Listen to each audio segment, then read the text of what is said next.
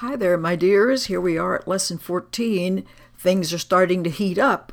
It says, God did not create a meaningless world.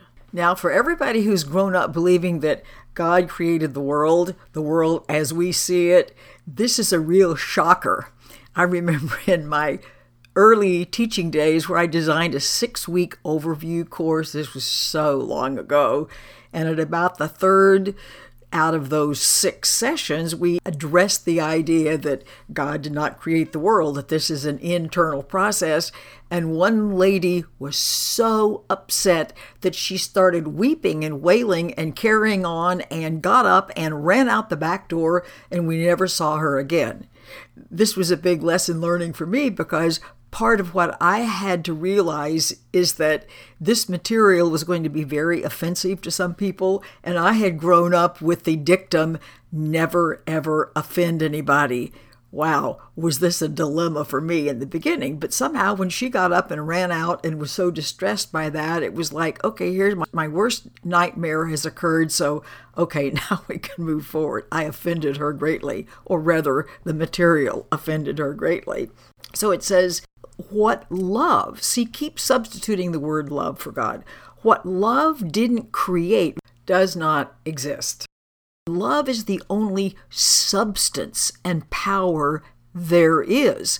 When people say love is the greatest power there is, they don't know what they're talking about because love is the only power there is. It's not just at the top of various other kinds of power. So, what love did not create is our own imagination. And it's because it says, whatever love created, it exists as it was created. And it says, the world you see has nothing to do with reality. You have made it up, it does not exist.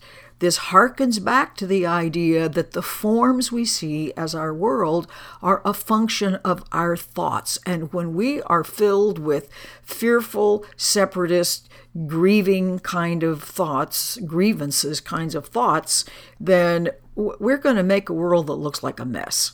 So it says, This is such a disturbing idea. Only have three little practices today, no more than a minute, because this is a huge idea in letting go of how we think things are set up, which is an independent world, and I just have to wander around in it.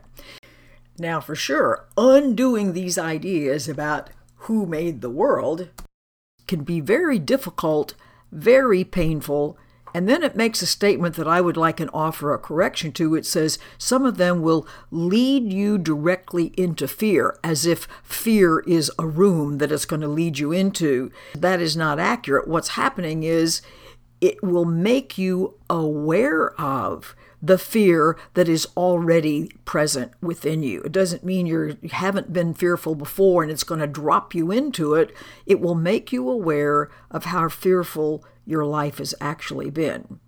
And it says, don't worry, you won't stay there. You won't stay in this place of recognizing how afraid you are. You will move right through it toward, as it says, perfect safety and perfect peace.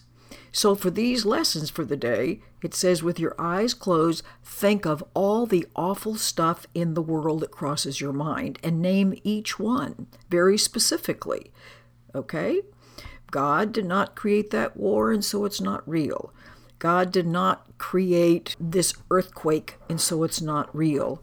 God did not create AIDS, and so it's not real. In other words, it says be very specific. Don't just say general things like illness. And do include anything that you think might happen to you, like God did not create a situation where I'm going to starve to death, and so it's not real. This is your list, all of these things that you're worried about, is your, to use its words, personal repertoire of horrors at which you're looking.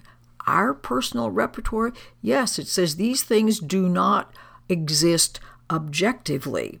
Some of these things you see are shared illusions, like there are a lot of people who share the illusion that a certain war is going on, and others are part of your personal hell. There can be something that you find terribly upsetting that is specific to you. So it doesn't matter whether these are the shared horrors or your personal horror. Love did not create it. They exist only in our minds apart from his. Again, it's going to use that masculine gender. So you can just say this is being invented or made up in the little unloving corner of our minds, and therefore it just doesn't have any meaning at all. So conclude the practice sessions with God did not create a meaningless world. Love does not create a meaningless world, which implies that we are creating without love in this little corner of our minds. And this is what we are intending to correct so that instead of living lovelessly, when I'm talking about the unconditional variety, not the romantic kind, we're living for the most part unlovingly now.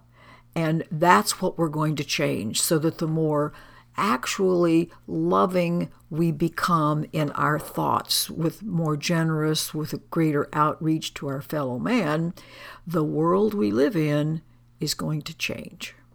There you go. Big ideas. Have a great day. Bye.